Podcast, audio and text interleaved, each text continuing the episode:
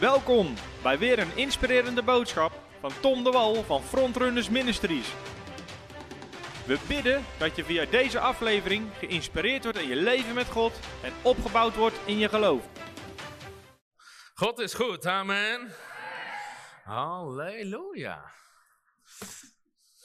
Het liefst ga ik heel de avond door met worshipen. Halleluja. De Bijbel zegt, God woont in de lofprijzingen van zijn volk. Amen. Zodra we God beginnen te verhogen en beginnen te eren, dan komt de atmosfeer, de tegenwoordigheid van God. En dat is niet alleen in een dienst, dat is net zo goed in je auto, dat is net zo goed in je slaapkamer, dat is net zo goed waar je ook bent. Op het moment dat jij God begint te aanbidden, gebeurt er iets. Amen.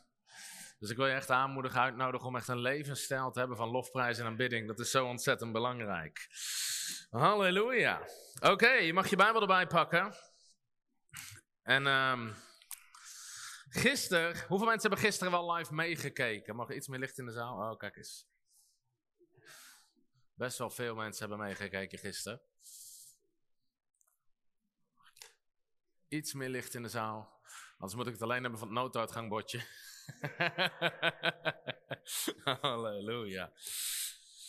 Nou, deze Blessed Conference, zei ik al, we ervaren echt om in de geest een statement te maken voor de dingen van God. En een van de dingen die in Nederland veel te lang onderdrukt is, is de zegen en de voorspoed die God wil geven aan zijn volk.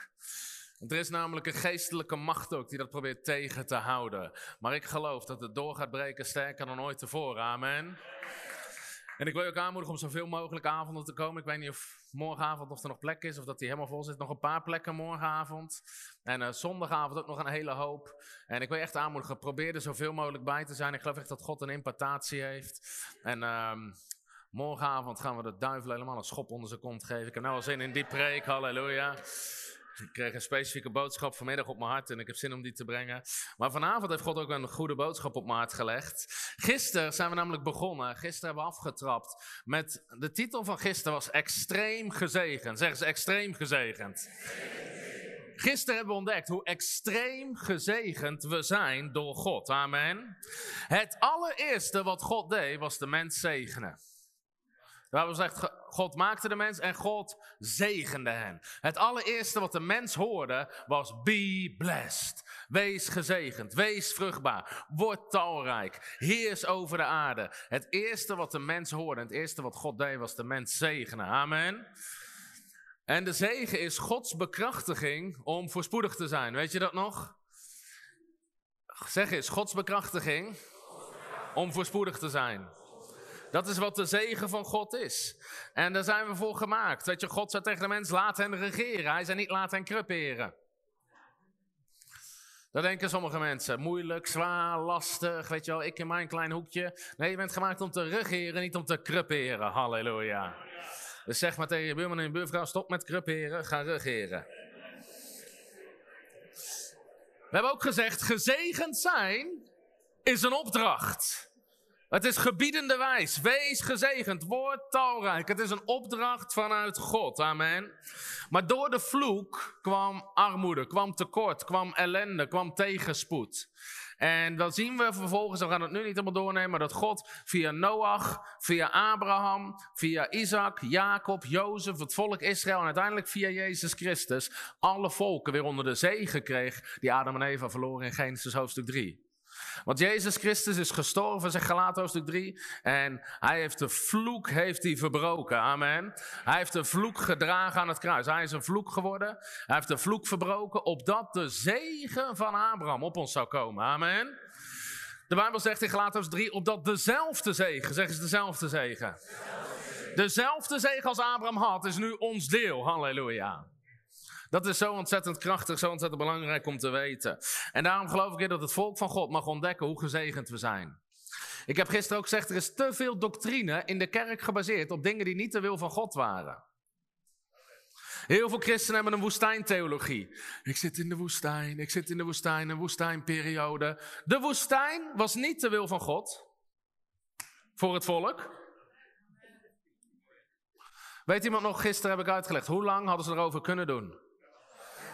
zestig dagen. Vanaf de Rode Zee tot het Horebgebergte waar ze de wet kregen was vijfenveertig tot zevenenveertig dagen. Vanaf dat moment tot het zuidelijkste punt van het beloofde land was elf dagen. In zestig dagen hadden ze in het beloofde land kunnen zijn. Een land van overvloed, een land van voorspoed. We hebben ook Psalm eenentachtig, gaan we nu niet lezen, maar in Psalm eenentachtig staat letterlijk: och, had mijn volk maar naar mij geluisterd. In korte tijd had ik mijn vijand aan hen onderworpen en ze gebracht in een land van overvloed. Gods plan is een korte tijd. Zeg eens tegen je buurman of je buurvrouw: Gods plan is een korte tijd. Ik geloof dat het tijd is dat we dingen wat sneller gaan doen in Nederland. Amen. Gods plan is een korte tijd. Halleluja. In Handelingen in veertig jaar hadden ze de toenmalig bekende wereld bereikt met het evangelie. Ze begonnen met honderdtwintig man, veertig jaar later. Heel Azië bereikt, hele werelddelen bereikt. Korte tijd. Daarom zegt de schrijver van de Hebreeënbrief: wees niet langer traag. Nou, sommige kerken hebben dat vers gemist. Sommige kerken bestonden al op de Pinksterdag en die zijn nou nog aan het overleggen welke kleur gordijnen ze moeten. Amen. Halleluja.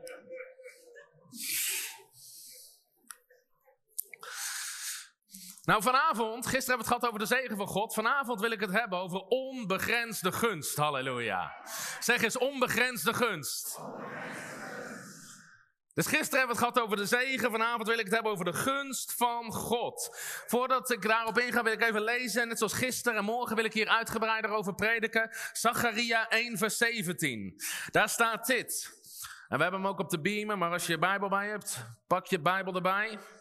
Als je geen Bijbel bij hebt, waarom heb je geen Bijbel bij? Als je gaat zwemmen, neem je een zwembroek mee, als het goed is. Je weet het niet meer tegenwoordig. En als je naar de kerk gaat, neem je je Bijbel mee. Amen.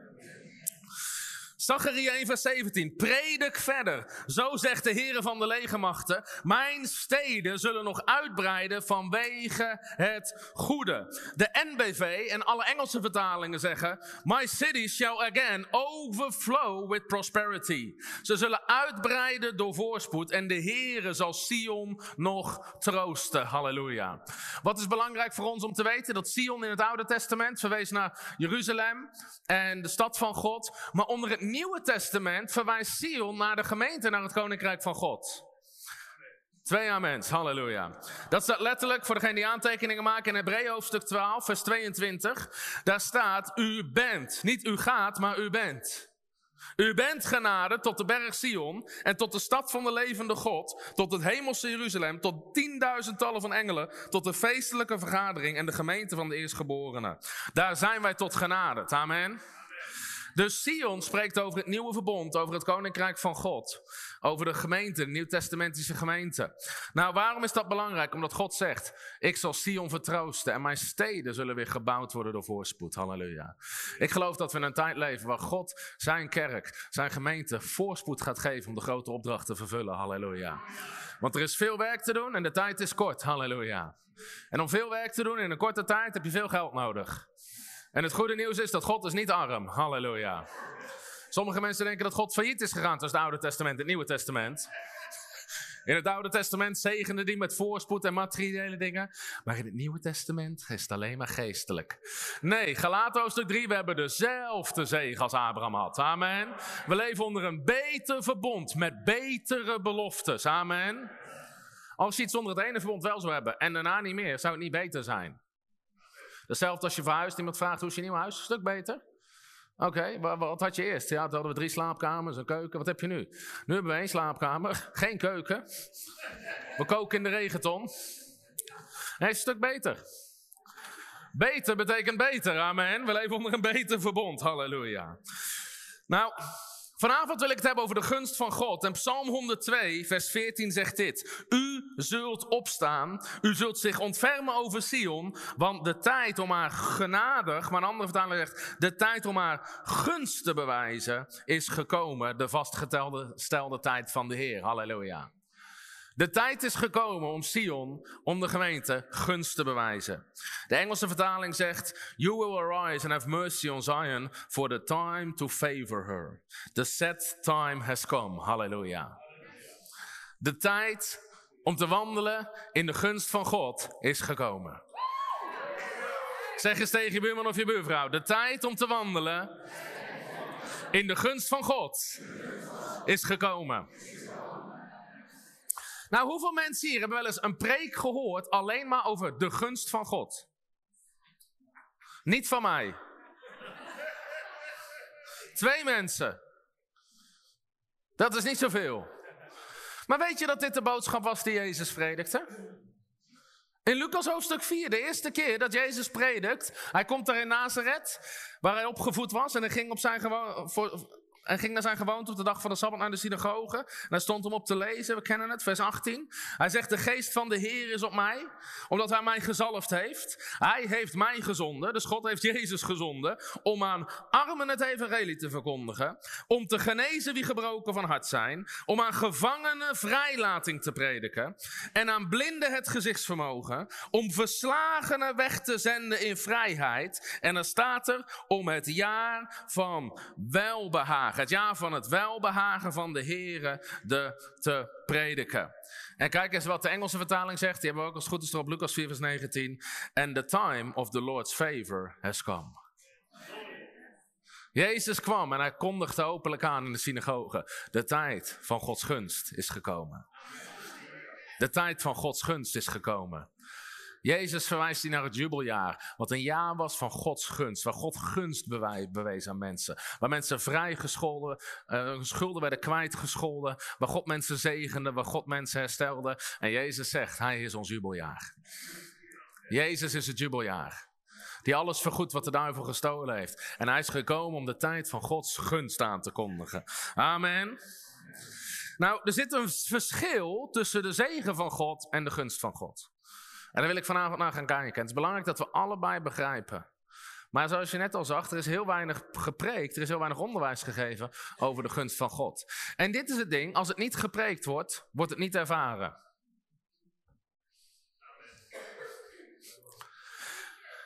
Amen, ik ben bezig. Heerlijk. Nou, aan de ene kant geloof ik in bewegingen van de Heilige Geest. We zeggen, ja, toen, toen gaf God de healing revival. Ken, ken je dat soort termen? En toen gaf God... Aan de ene kant geloof ik daarin. Aan de andere kant is het nog veel simpeler. Toen begonnen mensen genezing te ontdekken, te prediken en mensen kregen het. God, had, God wil ieder jaar een healing revival geven. Weet je, bij de reformatie was nou, nu is Gods tijd voor redding. De Bijbel zegt, het is nu Gods tijd voor redding. Het is altijd Gods tijd voor redding. Maar wanneer mensen het ontdekken, gaan prediken, gaat het volk van God het ervaren. Daarom zegt, zegt God tegen Zacharias, predik verder. Hij zei, predik verder. Mijn steden zullen weer overstromen met voorspoed, halleluja. Dus hoe meer genezing, sommige voorgangers zeggen, ik wil meer genezing zien. Ga meer genezing preken. Geloof komt door het horen van het woord en wat je gelooft ga je krijgen. Het is helemaal niet zo moeilijk, amen. Nou, de gunst van God. Psalm vijf, vers dertien is een hele mooie tekst over de gunst van God. Daar staat dit. U immers zegent de rechtvaardige, Heere. U omringt hem met goedgunstigheid. En we staan zegt, you surround him with favor. U omringt hem met goedgunstigheid als met een schild. Halleluja. Zeg eens, God zegent mij. God zegent mij. En Gods gunst omringt mij als een schild. De gunst van God is overal om je heen. En het is nu tijd om erin te gaan wandelen en het te gaan ervaren. Amen. Dat we ons bewust ervan worden. Psalm drieëntwintig, daar staat... Goedheid en gunst zullen me volgen al de dagen van mijn leven. Weet je wat de duivel altijd doet? Hij is selectief. Hij is selectief. Gisteren heb ik er ook iets over gezegd. Over christenen die altijd in het dal zitten. Ja, ik zit in het dal. Ik zit in het dal. Weet je wel. We zitten in een dal. Lieve schat, het is geen geografie. We zitten niet bij topografie. We zitten niet bij aardrijkskunde. We zitten in het woord van God. Sommige mensen hebben hele bergen en dalen theologieën. Maar de Bijbel zegt, je zal uitsluitend omhoog gaan en nooit omlaag. Amen. En dit is hetzelfde, weet je. Mensen zeggen, ja, ik trek echt door een dal van duisternis heen. Sommige christenen kamperen op camping Dal van Duisternis. Zitten er al vijfentwintig jaar met hun tentje. Camping het dorre dal. Maar ze zijn gestopt met lezen. Ten eerste zegt David, al ging ik door. Hij zegt niet, ik kampeerder. Hij zegt, al ging ik er doorheen, Gods stok en stokstaf vertroosten mij. En hij zegt, ik ga er doorheen. En daarna zegt hij, goedheid en gunst zullen mij volgen al de dagen van mijn leven. Dat is twee versen verder. Amen. Goedheid en gunst zullen je volgen. Al de dagen van je leven.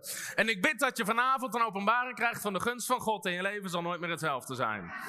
Halleluja. De Bijbel noemt ons gunstelingen van God. In Psalm dertig vers vijf. Zing psalmen voor de Heer. Gunstelingen van hem. God noemt zijn kinderen zijn gunstelingen. Hoeveel mensen hier hebben kinderen? Hoeveel mensen gun, gunnen hun kinderen alles? Weet je, je kinderen gun je gewoon. Die gun je, die gun je. Je gunt je kinderen dat ze, dat ze het goed hebben, dat ze succesvol zijn, dat ze gezond zijn. Dat gun je je kinderen. Iedere gezonde ouder gunt dat zijn kinderen. En wij zijn Gods gunstelingen. Als God naar jou kijkt, dan gunt hij jou en dan gunt hij jou en dan gunt hij jou. Onze God is geen God van afgunst, maar van gunst. Christenen kunnen afgunst hebben. Sommigen zijn gedoopt in citroenzuur. Ik dien de Heer. Die zit alleen maar op iedereen te zeiken. Had Jezus ook al last van. Farizeeërs, Sadduceërs, vandaag de dag heb je C I P'ers.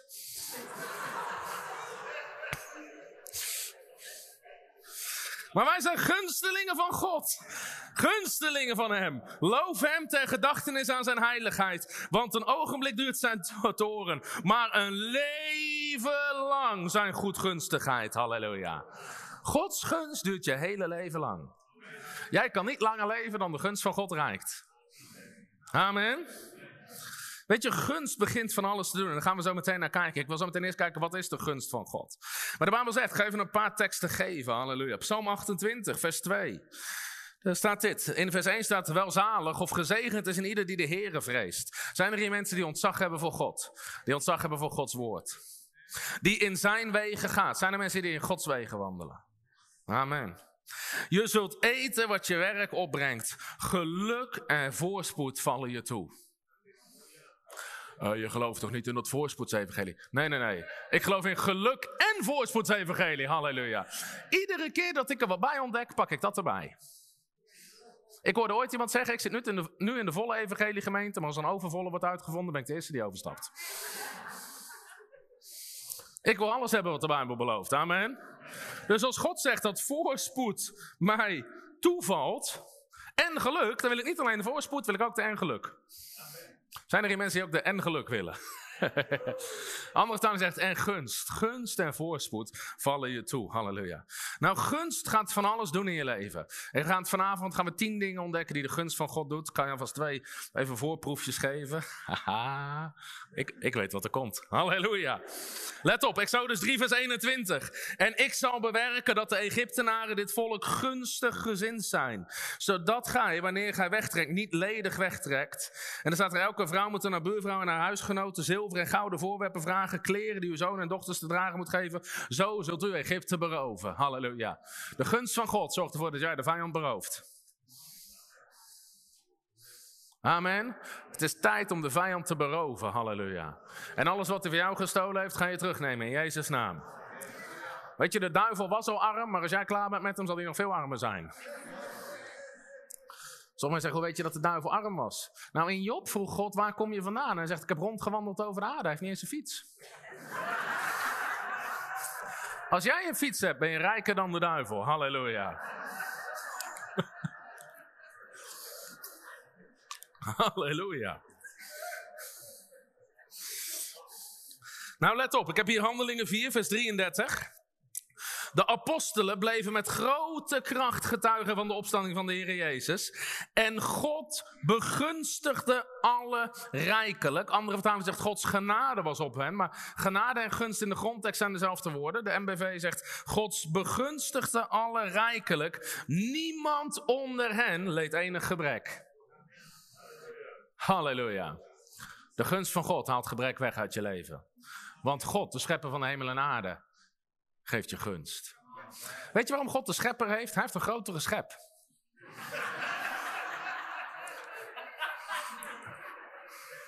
Hij blijft gewoon scheppen. En zegenen. En gunst geven. Amen. Voor hoeveel is dat een openbaring? Zie je, je hoeft, je hoeft helemaal geen theologie te studeren. Daar leren ze dit soort dingen niet. Mijn vrouw zegt altijd, Tom, je moet uitleggen wanneer je een grapje maakt. Maar ik vind het veel leuker om dat niet te doen. Ik was met, uh, ik weet niet, is Chris van Meeteren er vanavond?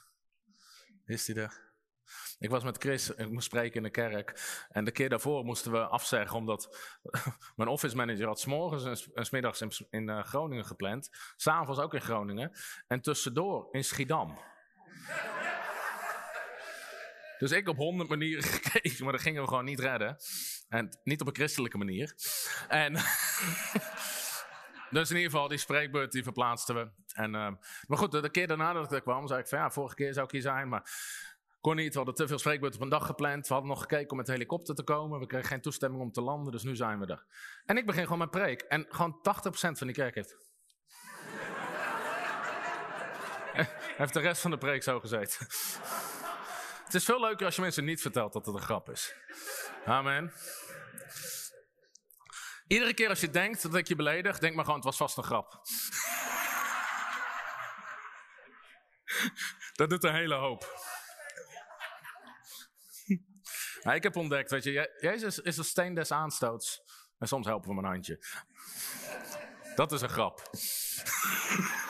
Oké, okay, wat is het verschil? Wat is... Halleluja. Ik ga uitleggen wat de gunst van God is.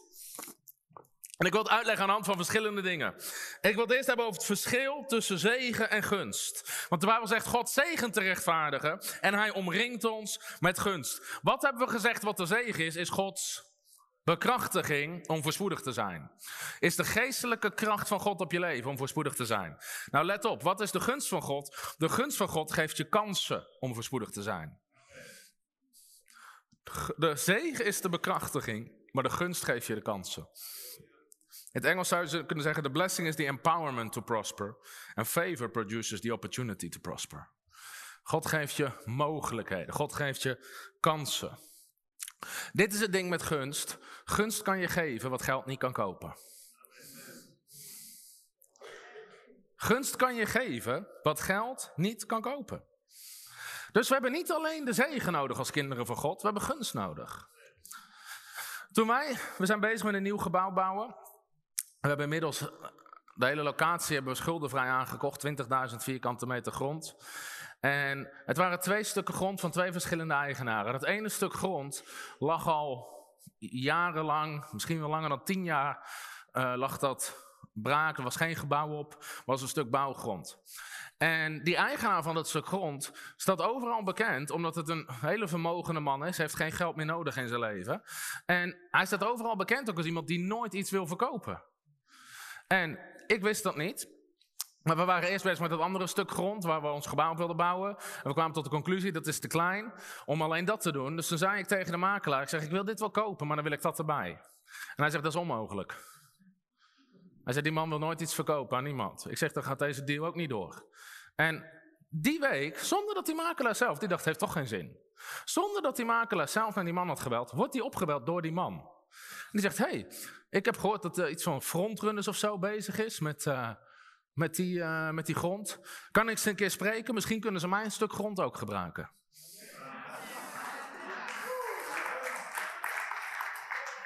Nou, we gingen in gesprek met die man. Hij snapte niet wat we deden. Daar hebben mensen wel vaker last van.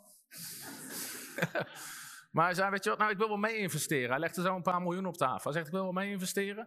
Kan je van mij huren? Maar de Bijbel zegt dat we het sluitend zullen uitlenen en niet hoeven te lenen. Dus ik zei, nou, ik wil je in ieder geval bedanken. Weet je, je moet dus een christen vinden om een paar miljoen te investeren. Gewoon niet, geen wedergeboren christen, zover ik weet. Gewoon, oh ja, zijn makelaar zei, maar het kost wel een aantal miljoen. Maakt er niet uit, zegt hij. Tien minuten, die man gesproken. Had geen idee wat we deden, legde een paar miljoen op tafel. En uiteindelijk zei ik, van, nou, ik wil u bedanken voor het aanbod. Um, zeg maar, um, ik wil het kopen. En uiteindelijk zei hij, als jij het wil kopen, kan je het kopen. En... we spraken de prijs af en we kochten het stuk grond. En meteen daarna allemaal mensen. mensen bij mensen belden me op en we kwamen daar. Uh, heb jij dat stuk grond gekocht? Hoe kan dat nou? Hij wil het nooit aan niemand verkopen. Hij staat bekend als hij nooit aan niemand wil verkopen. Maar dat is de gunst van God. Dat is de gunst van God. Gunst kan je geven wat geld niet kan kopen. Maar je hebt nog steeds het geld nodig, je hebt nog steeds de zegen nodig. Maar als je alleen de zegen had en niet de gunst. Gunst geeft je de opportunities. Zeg eens, dat is de gunst van God. Dus gunst kan je geven, halleluja, wat geld niet kan kopen. En daarom, één moment van Gods gunst kan meer doen dan jouw hele leven lang zwoegen in eigen kracht. Een moment van gunst kan meer doen dan je hele leven lang zwoeg in eigen kracht. Kijk maar naar Jozef. De Bijbel zegt in Psalm vierentachtig vers twaalf, want God de Heer is een zon en een schild. De Heer zal, en de Engelstaling zegt daar gunst, zal genade, zal gunst en eer geven. Hij zal het goede niet onthouden, halleluja. De gunst van God is op je. En het geeft je kansen. Het, het zorgt voor mogelijkheden, het zorgt voor open deuren. Dat is wat de gunst van God doet. En ik wil ook gewoon wat getuigenissen vertellen van de gunst van God. En iedere keer gaan we zeggen, dat is de gunst van God. Waarom? Je moet de gunst van God leren herkennen in je leven. Amen. Nou, een, volgens mij was het anderhalf jaar terug of zo. Femke die zei, zullen we een uh, schilderij kopen voor thuis? En uh, dus we zat, ze liet allemaal schilderijen zien. En uh, uiteindelijk de meeste vond ik niet heel mooi. Mijn vrouw beschuldigt mij dat ik altijd zeg, nee, ik bemoei me niet met het interieur. Totdat ze iets wil kopen. En dan zegt Femke altijd, als, als ik zeg nee, zegt ze, dan ga ik ervoor bidden. En iedere keer krijgt ze het. Maar goed, dat is de gunst van God, hoor ik iemand zeggen. Amen. Nou, in ieder geval, op een gegeven moment hadden we een schilderij van een... Een frontrunner, iemand die rende en een prachtig schilderij ik ben op, op een of andere website. En ik zei, dat vind ik een mooi schilderij. Eronder, niet langer te koop. Ik denk, nou ja, dat is ook wat, vind ik een mooi schilderij, is niet te koop. Letterlijk een week later moest ik ergens spreken op zaterdagochtend op een jongerenevenement. Matthäus van de Steen, een jongerenevenement, dat vraagt, wil je komen spreken? En normaal doe ik nooit dingen op zaterdag. Nou, ik had toegezegd. Dus ik zit daar en ik, zat, ik was allemaal op de achterste rij gaan zitten. En ik zit op de achterste rij. En iemand, ik had iemand meegenomen, die zat naast me. En Matthäus die haalt van achter het podium een schilderij, precies dat schilderij. En zet die op het podium. En hij begint te vertellen over het schilderij. En hij zei ja. En trouwens, die hing bij mij in huis. En ik liep er langs. En de Heilige Geest zei, de Heilige Geest zei neem het mee en geef het aan Tom. Ze zegt, Tom, hier is je schilderij. Ik zei, dat is de gunst van God. Zeg eens, dat is de gunst van God. Gunst kan je geven wat geld niet kan kopen. Dat is de gunst van God. Weet je, God wil ons gunst bewijzen op ieder gebied van ons leven. Halleluja. En Gods gunst is nog veel extremer dan veel mensen denken. Wie houdt er van een extreem getuigenis? Oké, okay, dit is misschien wel... Dit is een gek getuigenis. Een paar jaar, een paar jaar geleden was ik aan het bidden en vasten. En... Terwijl ik, ik had een kantoortje boven en het, terwijl ik naar mijn kantoor liep en ik kreeg in een soort flits een visioen. En het was een, vi- een beeld van een paar seconden en in mijn visioen zat ik, zag ik dat ik achter in een B M W zat. En heel helder, boem, en, en ik was weer aan mijn visioen. Dus dat was een visioen wat ik kreeg. Nou, een tijd later, toen, um, en later met vasten kreeg ik nog een keer dat beeld. Een tijd later, toen Jan Sjoerd Pasterkamp overleed, het laatste wat Jan Sjoerd aan mij vroeg, was of dat ik zijn zoon Daniel wilde helpen met een nieuwe auto uitzoeken. Niet om hem te betalen, maar uit te zoeken. Omdat ik met, via Ion, Ion heeft een autobedrijf, wat connecties heb in de autowereld. Dus hij zocht een zevenpersoonsauto. En, dus ik zei, ik beloof u, ik zal uw zoon helpen om uh, te kijken of we een nieuwe auto kunnen vinden. En, en terwijl we daarmee bezig waren, sprak de Heilige Geest, ik wil dat je me een nieuwe auto geeft. En iemand zegt, wauw, ik dacht, auw.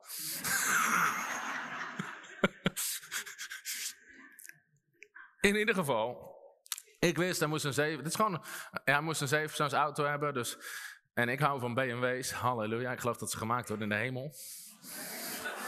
Amen. En uh, Dus uiteindelijk, ik zoeken en ik vond een prachtige zevenpersoons B M W. Ook dat was al de gunst van God. Ik zag dat ding staan, mooie kleur, mooi interieur, weinig kilometers op de teller. En ik ging daarheen en het um, was een heel grappig verhaal, want die man uh, vroeg, heb je nog wat in te ruilen? En ik zei, nee, nee, ik geef, we geven hem weg. Hij zei, oh ja, een inruilen kan je wel weggeven. Ik zeg, nee, deze auto geven we weg. Ik dacht dat die man een hartaanval kreeg, serieus. Dus... in ieder geval, ik zei, waarom is die auto zo goedkoop? En hij zei letterlijk, hij zei, nou, hij zegt, de prijs klopt ook niet. Ze zijn veel duurder, alleen we hebben hem verkeerd erop gezet en we houden het zo. Dat is de gunst van God. En we kochten, we kochten die auto en ik, we gaven die auto aan Daniel. En het bleek nou, zijn zoontje had gebeden voor een B M W. En, en wij gaven hem die auto. En maak je de meest hilarische dingen mee. Weet je, mensen die ons boos mailen. Uh, omdat jullie dat gedaan hebben, stop ik met jullie sponsoren.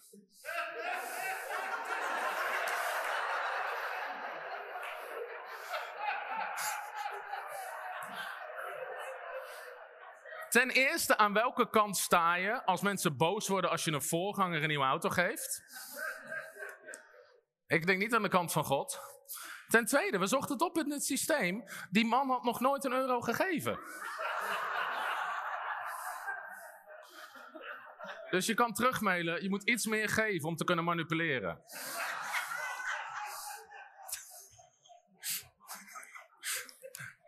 Neem bij een miljoen opnieuw contact met ons op.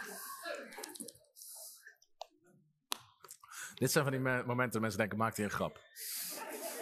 Ga ik niet zeggen. In ieder geval, we gaven die auto. En een vriend van mij, die helemaal van niks wist, die kreeg s'nachts een droom. En hij stuurde mij een appje. Hij zegt, uh, hey, ik heb vannacht een droom gehad, ik heb het appje nog. En uh, ik zag dat iemand je een nieuwe B M W gaat geven. Ik dacht, halleluja, als je B M W's gaat zaaien, ga je... Weet je... Sommige mensen hebben kritiek op dingen, maar het grootste probleem in Nederland zijn christenen die de Bijbel niet geloven. Ze geloven niet in zaaien en oogsten. We hebben eerder een auto weggegeven. En dus hij, hij, gaf mij dat, hij gaf mij dat woord.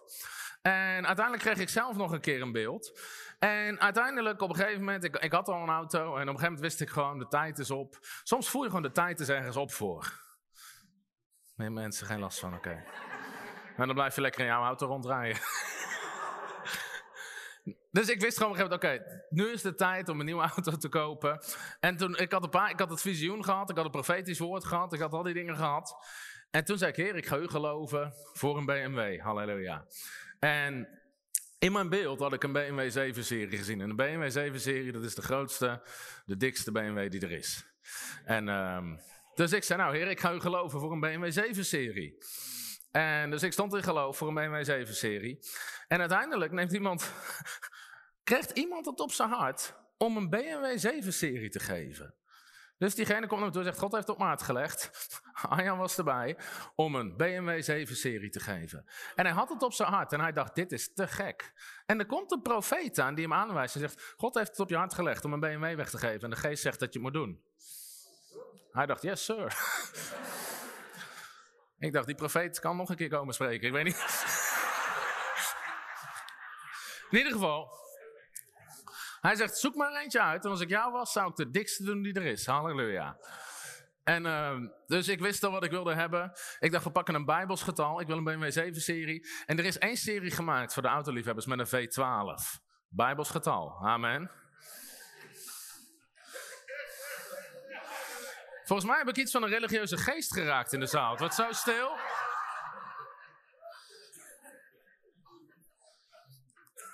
Dus ik dacht, weet je wat, ik wil een B M W zeven-serie V twaalf. Maar die dingen, omdat Nederlanders, die vinden dat te gek, dus die dingen worden bijna niet besteld, gekocht in Nederland. En toen dacht ik, ik had ook hele specifieke wensen, wat ik wilde qua interieur en dat soort dingen.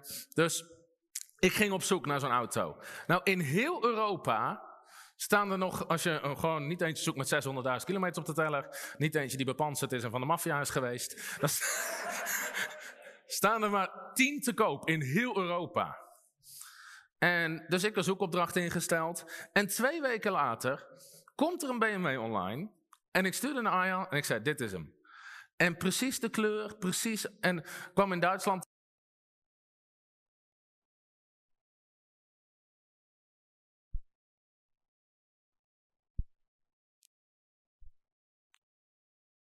Weinig contact. En uh, dus wij meteen na Pinksteren direct 's morgens vroeg de auto in en, en, en naar die B M W, uh, of naar die autodealer gereden. En die auto stond daar en ik wist, halleluja, dit is de auto. Hij was zo perfect, zo mooi, precies. En dat vind ik mooi aan God. God weet precies wat je wil. God weet precies, tot in de detail is alles wat ik wilde. En optie, alles zat er precies op. En dat zijn auto's die kan je krijgen met groen leer, met blauw leer, met allerlei dingen. Heb ik niet gedaan, maak je geen uh, zorgen. En dus ik wist al lang, oké, okay, dit is de auto. En ik wist gewoon, dit is hem. God, weet je, God had voorzien, iemand had hem gegeven, halleluja. Zijn er meer mensen die graag een B M W willen krijgen, halleluja. De rest liegt.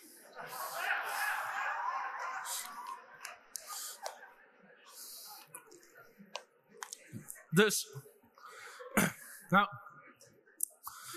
dus ik was gewoon helemaal meteen verkocht. En die auto, die auto was zo goed als nieuw. Er stonden echt bijna geen kilometers op te tellen. Het ding was gewoon goed als nieuw. Dus wij maken een praatje met die Duitser. En uh, ik zeg, joh, waarom is die auto zo goedkoop? En waarom staan er geen kilometers op te tellen? Hij zegt, oh, deze auto is van een Russische oligarch geweest. Die had hem bij zijn vakantiehuisje staan. Maar nu met de oorlog in Rusland is de overheid bezig om al hun spullen te bevriezen. Dus die man, die al zijn spullen werden bevroren, dus hij moest zo snel mogelijk alles wegdoen en dumpen. Dus hij had de handelaar opgebeld en zegt, je moet nu je B M W overnemen. Als je een handelaar opbelt en je moet nu ergens vanaf, weet je zeker dat je een hele slechte prijs krijgt. Dus daar zit een handelaar in de zaal, amen. Dus die man had een prijs geroepen, wat eigenlijk gewoon belachelijk was voor zijn auto. En die vent zegt, ja is goed, ik moet er vanaf. Dus hij had dat ding ingerolen. Hij zegt, nou jullie hebben geluk, je bent de eerste, want ik word helemaal plat gebeld voor die auto. En ik zei meteen, ik zeg, we kopen hem. En op een gegeven moment zegt Arjan nog van... Uh, we hadden eigenlijk al gezegd van, ja, dit is hem, mooi, weet je wel, bijzonder. Op een gegeven moment zegt Arjan, uh, kan je nog met de prijs doen?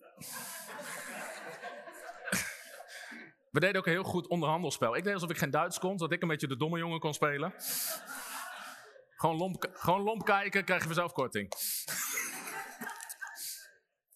Ik hoorde ooit een Jood zeggen, weet je waarom God de heidenen heeft betaal, me gemaakt? Iemand moet de hoofdprijs betalen, maar ik ben er niet. Dat is echt waar. Ik was in Zwitserland bij een conferentie. Bij de kerk van Ali.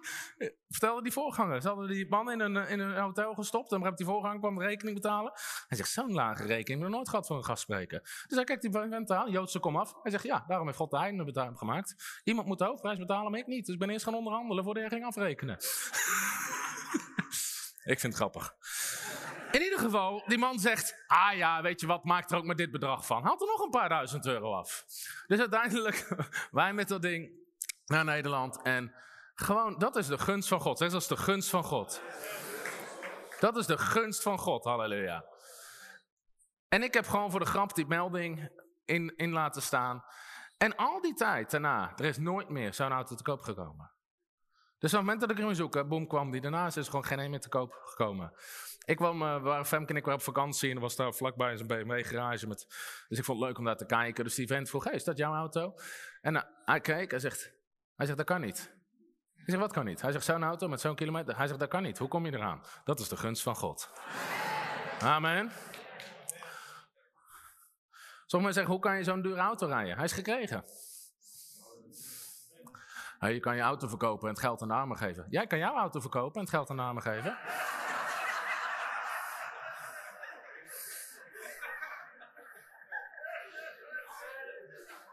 Ik dacht dat predikers alles weg moesten geven. Hebben we acht keer geprobeerd. Er komt iedere keer meer terug.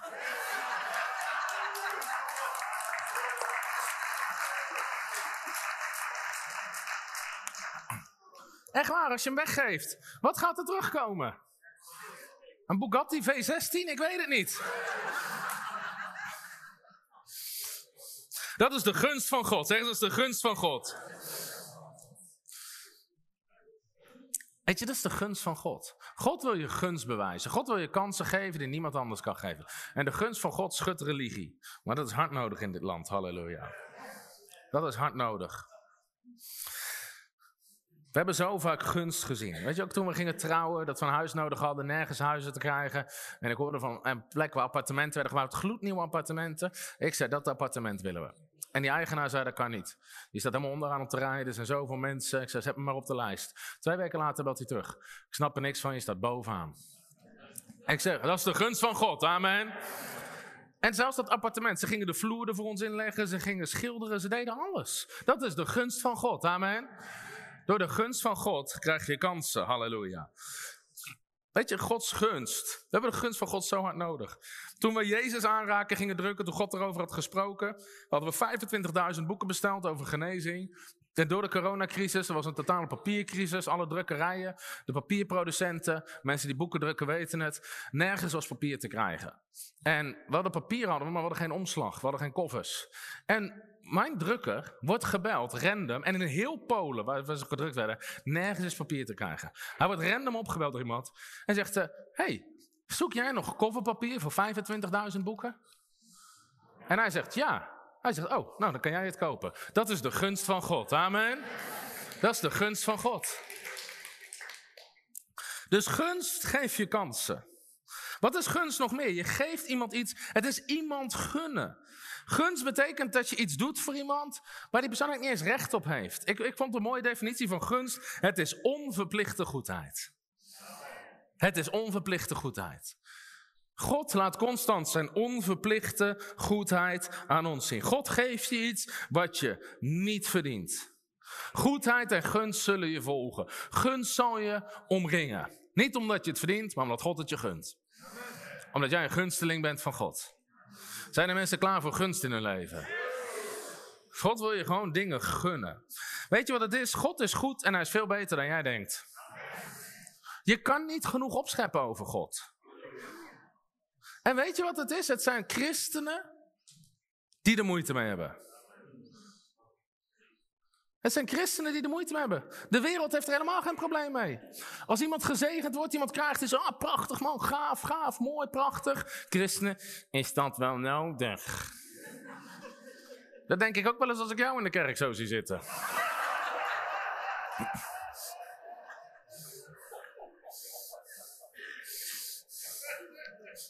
Het is onverplichte goedheid, halleluja. Weet je wat de Bijbel zegt? Schep vreugde in de Heer. Dat gaat heel goed in die rij, amen. Schep vreugde in de Heer. En wat zal God doen? Hij zal geven wat je hart verlangt. Hoeveel weten dat God niet geeft wat we willen, maar alleen wat we nodig hebben. Lees je Bijbel. Jezus deed constant dingen die niet nodig waren. Hij ging brood vermenigvuldigen, ging gewoon nog even door tot er twaalf man over waren. Had geen nut, gewoon om de religieuze mensen te irriteren. Dat niemand kon zeggen, het is alleen wat nodig is.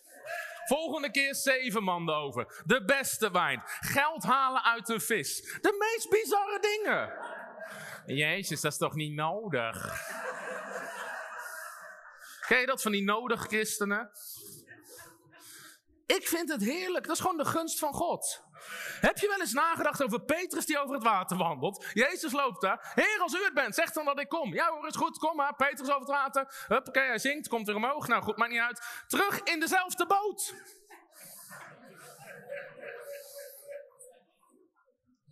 Toen Petrus riep, Heer, als u het bent, zeg dat ik kom. Als Jezus een Nederlandse christen geweest was, Petrus, dat is niet nodig.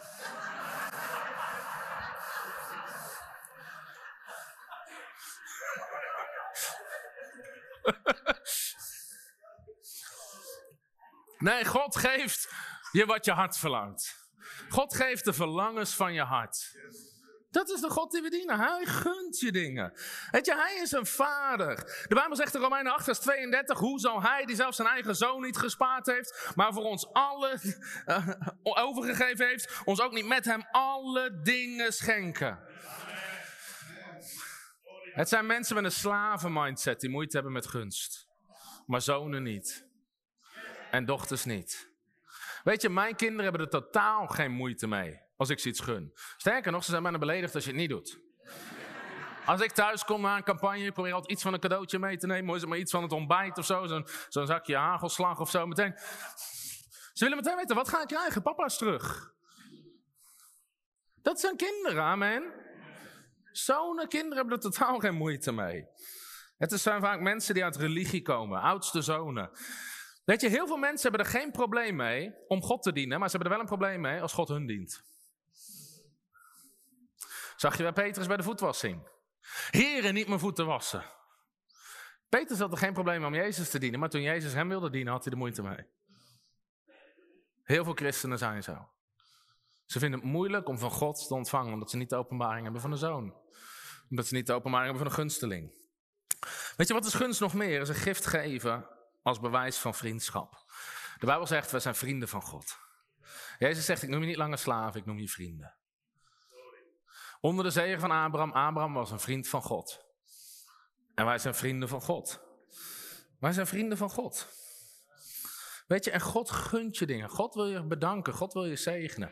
De eerste, niet de eerste keer, maar mijn eerste auto. Hoeveel hebben nog nooit het verhaal gehoord hoe ik mijn eerste auto kreeg? Oh, best wel mensen. Is het een leuk verhaal? Oké, okay, doe een kort, korte versie. Ik was jeugdleider in de kerk. En ik was altijd bezig met de kerk, met de jeugd, met al die dingen doen. Op een gegeven moment kom ik ergens in een dienst en er was een profeet. En die profeet pikt mij eruit. En hij zegt, hey, God laat me zien. Je hebt wel een rijbewijs, maar geen auto. God gaat je een auto geven. Nou, toen hij dat profeteerde, had ik niet eens genoeg geld om een tennisbal te kopen om over een trekhaak te doen. Ik was student en jeugdleider in de kerk. Die combinatie ben je nog bijna armer dan een compassion kindje.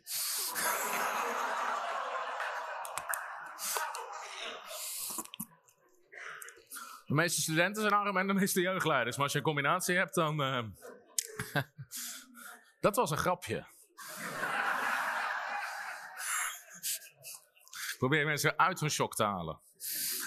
Maar, dus ik ging God geloven voor een auto. En op een gegeven moment, toen... Um... Toen hadden Femke en ik hadden nog geen relatie. Ik was thuis aan het bidden. En op een gegeven moment belde Femke mij. Femke zat in de jeugdgroep. En Femke zei... Ze belt me op en zegt, ik ben aan het bidden. God laat me zien dat je aan het bidden bent voor een auto. En God zegt dat ik je duizend euro moet geven. Het moet een rode auto worden. Toen dacht ik, halleluja, dat is trouwmateriaal.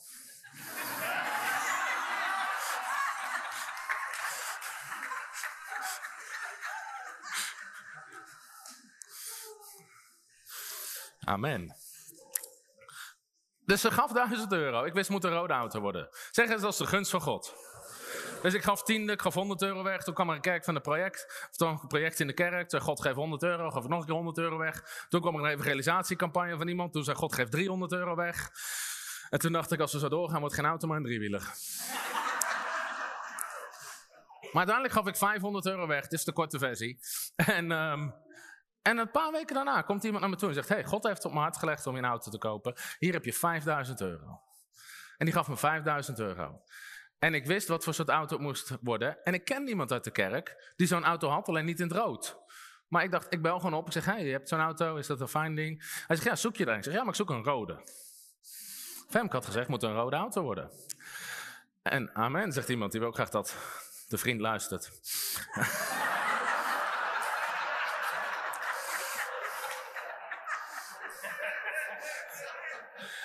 Dus die man zegt, mijn broer heeft zo'n auto... En die heeft hem net te koop gezet. Hier heb je zijn nummer. En het bleek dus dat ik die man wel eens had gezien in de kerk. Dus ik belde hem op. Ik zeg, hé, hey, en God zei tegen me, dat is je auto. Dus ik zei, joh, ik koop je auto. Hij zei, joh, weet je wat, ik geef je nog duizend euro korting. Dat is de gunst van God. Dus ik ging die auto ophalen. Hij zegt, dit is wel heel bijzonder. Een paar weken geleden kreeg ik een visioen dat ik jou in mijn auto zag rijden. En ik wist, ik moet mijn auto weggeven. Dus hij zei tegen zijn vrouw, schat, we moeten onze auto weggeven. En die vrouw zei, ben je helemaal gek geworden? Dus hij zei, heer, dan moet u het op een andere manier regelen. En God regelt het op een andere manier. In ieder geval, ik was zo dankbaar. Weet je, ik was helemaal geen bekende spreker, helemaal niks. Niemand kende me.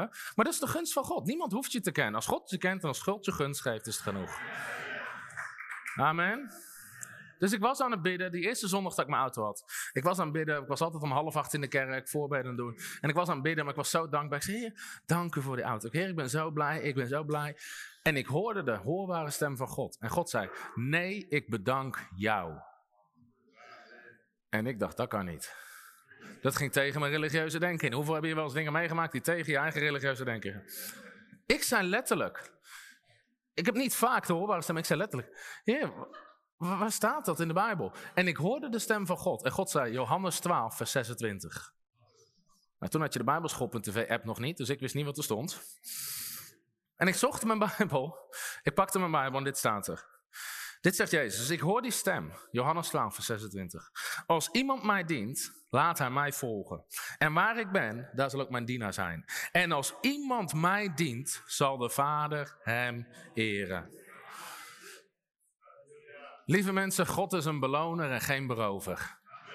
Ik zei gisteren ook, het is onmogelijk om Jezus op de eerste plek te zetten en op de laatste plek te eindigen. Want als jij God dient, zal God je eren. Amen, hij bewijst je gunst. Nou, weet je wat het is? Ik zei er net ook al iets over. Wat je in Nederland heel veel ziet. We moedigen mensen aan om het Koninkrijk van God op de eerste plek te zetten. Amen, dat doet iedere kerk. Maar wat doen we in Nederland? We schieten mensen af die al het andere erbij krijgen. Jezus zegt, zet het Koninkrijk van God op de eerste plek. En mijn gerechtigheid. En al het andere zal je erbij krijgen. In Nederland moedigen we heel, moedigen we heel erg mensen aan. Zet Gods Koninkrijk. Ga, ga ervoor, ga ervoor. Zet Gods Koninkrijk. En vervolgens geeft God ze al het andere erbij. En in één keer beginnen we mensen af te schieten. Moet je kijken wat die heeft. Moet je kijken naar die. Moet je kijken naar die auto. Moet je kijken. Dat is wat mensen doen. We moedigen mensen aan om te zegenen. We moedigen mensen aan om te geven. We moedigen mensen aan om te offeren. Maar we schieten mensen af die oogst ontvangen. We moedigen mensen aan om nederig te zijn. Maar wat gebeurt als je nederig bent? Gaat God je verhogen. Wat doen we in Nederland? We moedigen mensen aan om nederig te zijn. En we schieten mensen af die door God verhoogd worden.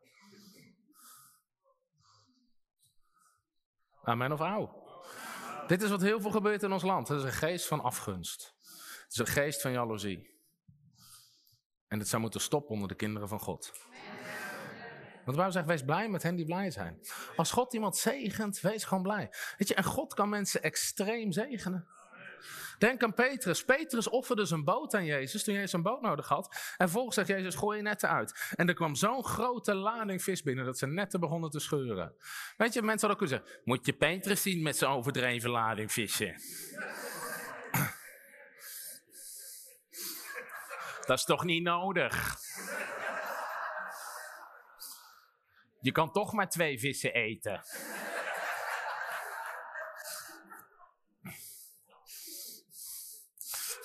Maar je bent een vriend van God, amen. Wat is gunst nog meer? Gunst is een voorkeursbehandeling. Je hebt een voorkeursbehandeling bij God. We hebben gisteren ook gelezen, Deuteronomium acht, vers dertien, achtentwintig vers dertien. De Heer zal u de eerste plaats laten bekleden en niet de laatste. Weet je, de Engelse woord voor gunst is favor. In Nederland zou je zeggen favoriet. Het goede nieuws is, jij bent Gods favoriet. Jij bent Gods favoriete kind. Oeh, dat vinden mensen lastig. We zijn allemaal Gods favoriete kinderen. Nou, dan ben jij toch ook Gods favoriete kind? Zeg eens, ik ben Gods favoriete kind. Halleluja.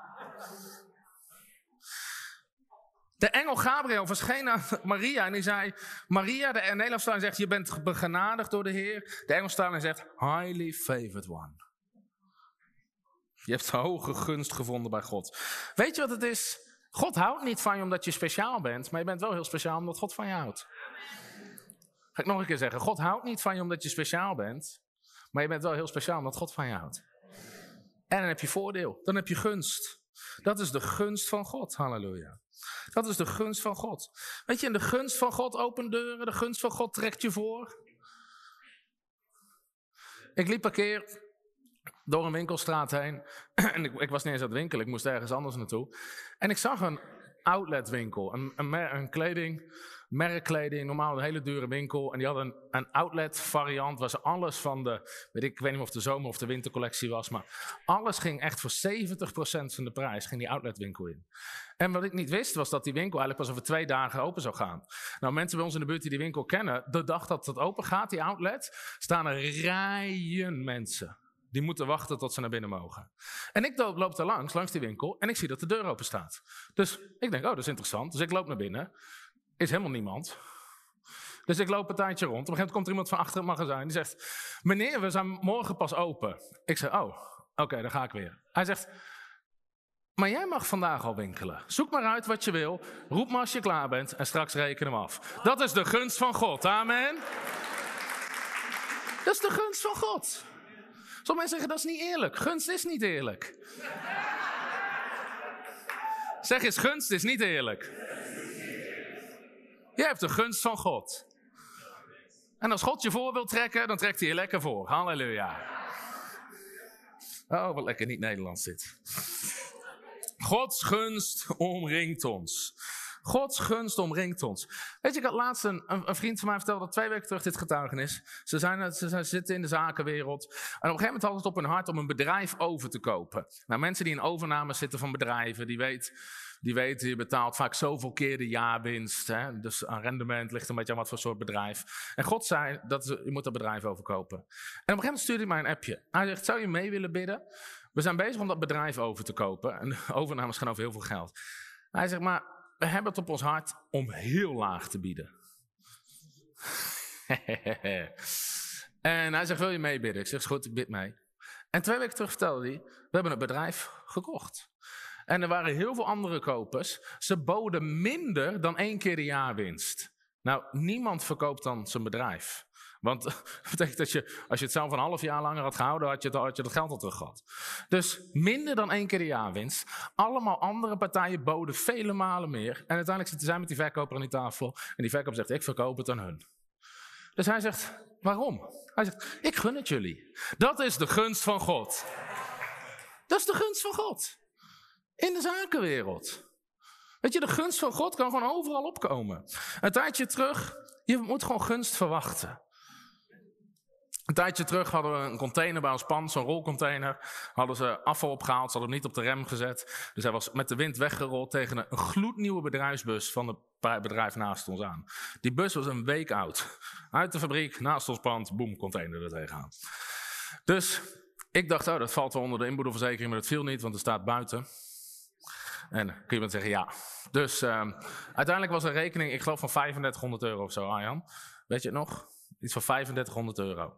Dus ik dacht, ik heb geen zin om vijfendertighonderd euro te betalen. Maar goed, ik had er wel wat van geleerd. Weet je. We waren daar blijkbaar niet voor verzekerd, voor dingen die buiten plaatsvonden. Dus ik belde gewoon met de, met de, met de verzekeringsmaatschappij. En uh, ik krijg iemand aan de telefoon. Hij zegt, uh, waarvoor belt? Ik zei, nou, ik wil graag verzekering uit, uh, aangaan voor dit en dit. Kost echt vier of vijf euro per maand, bijna niks.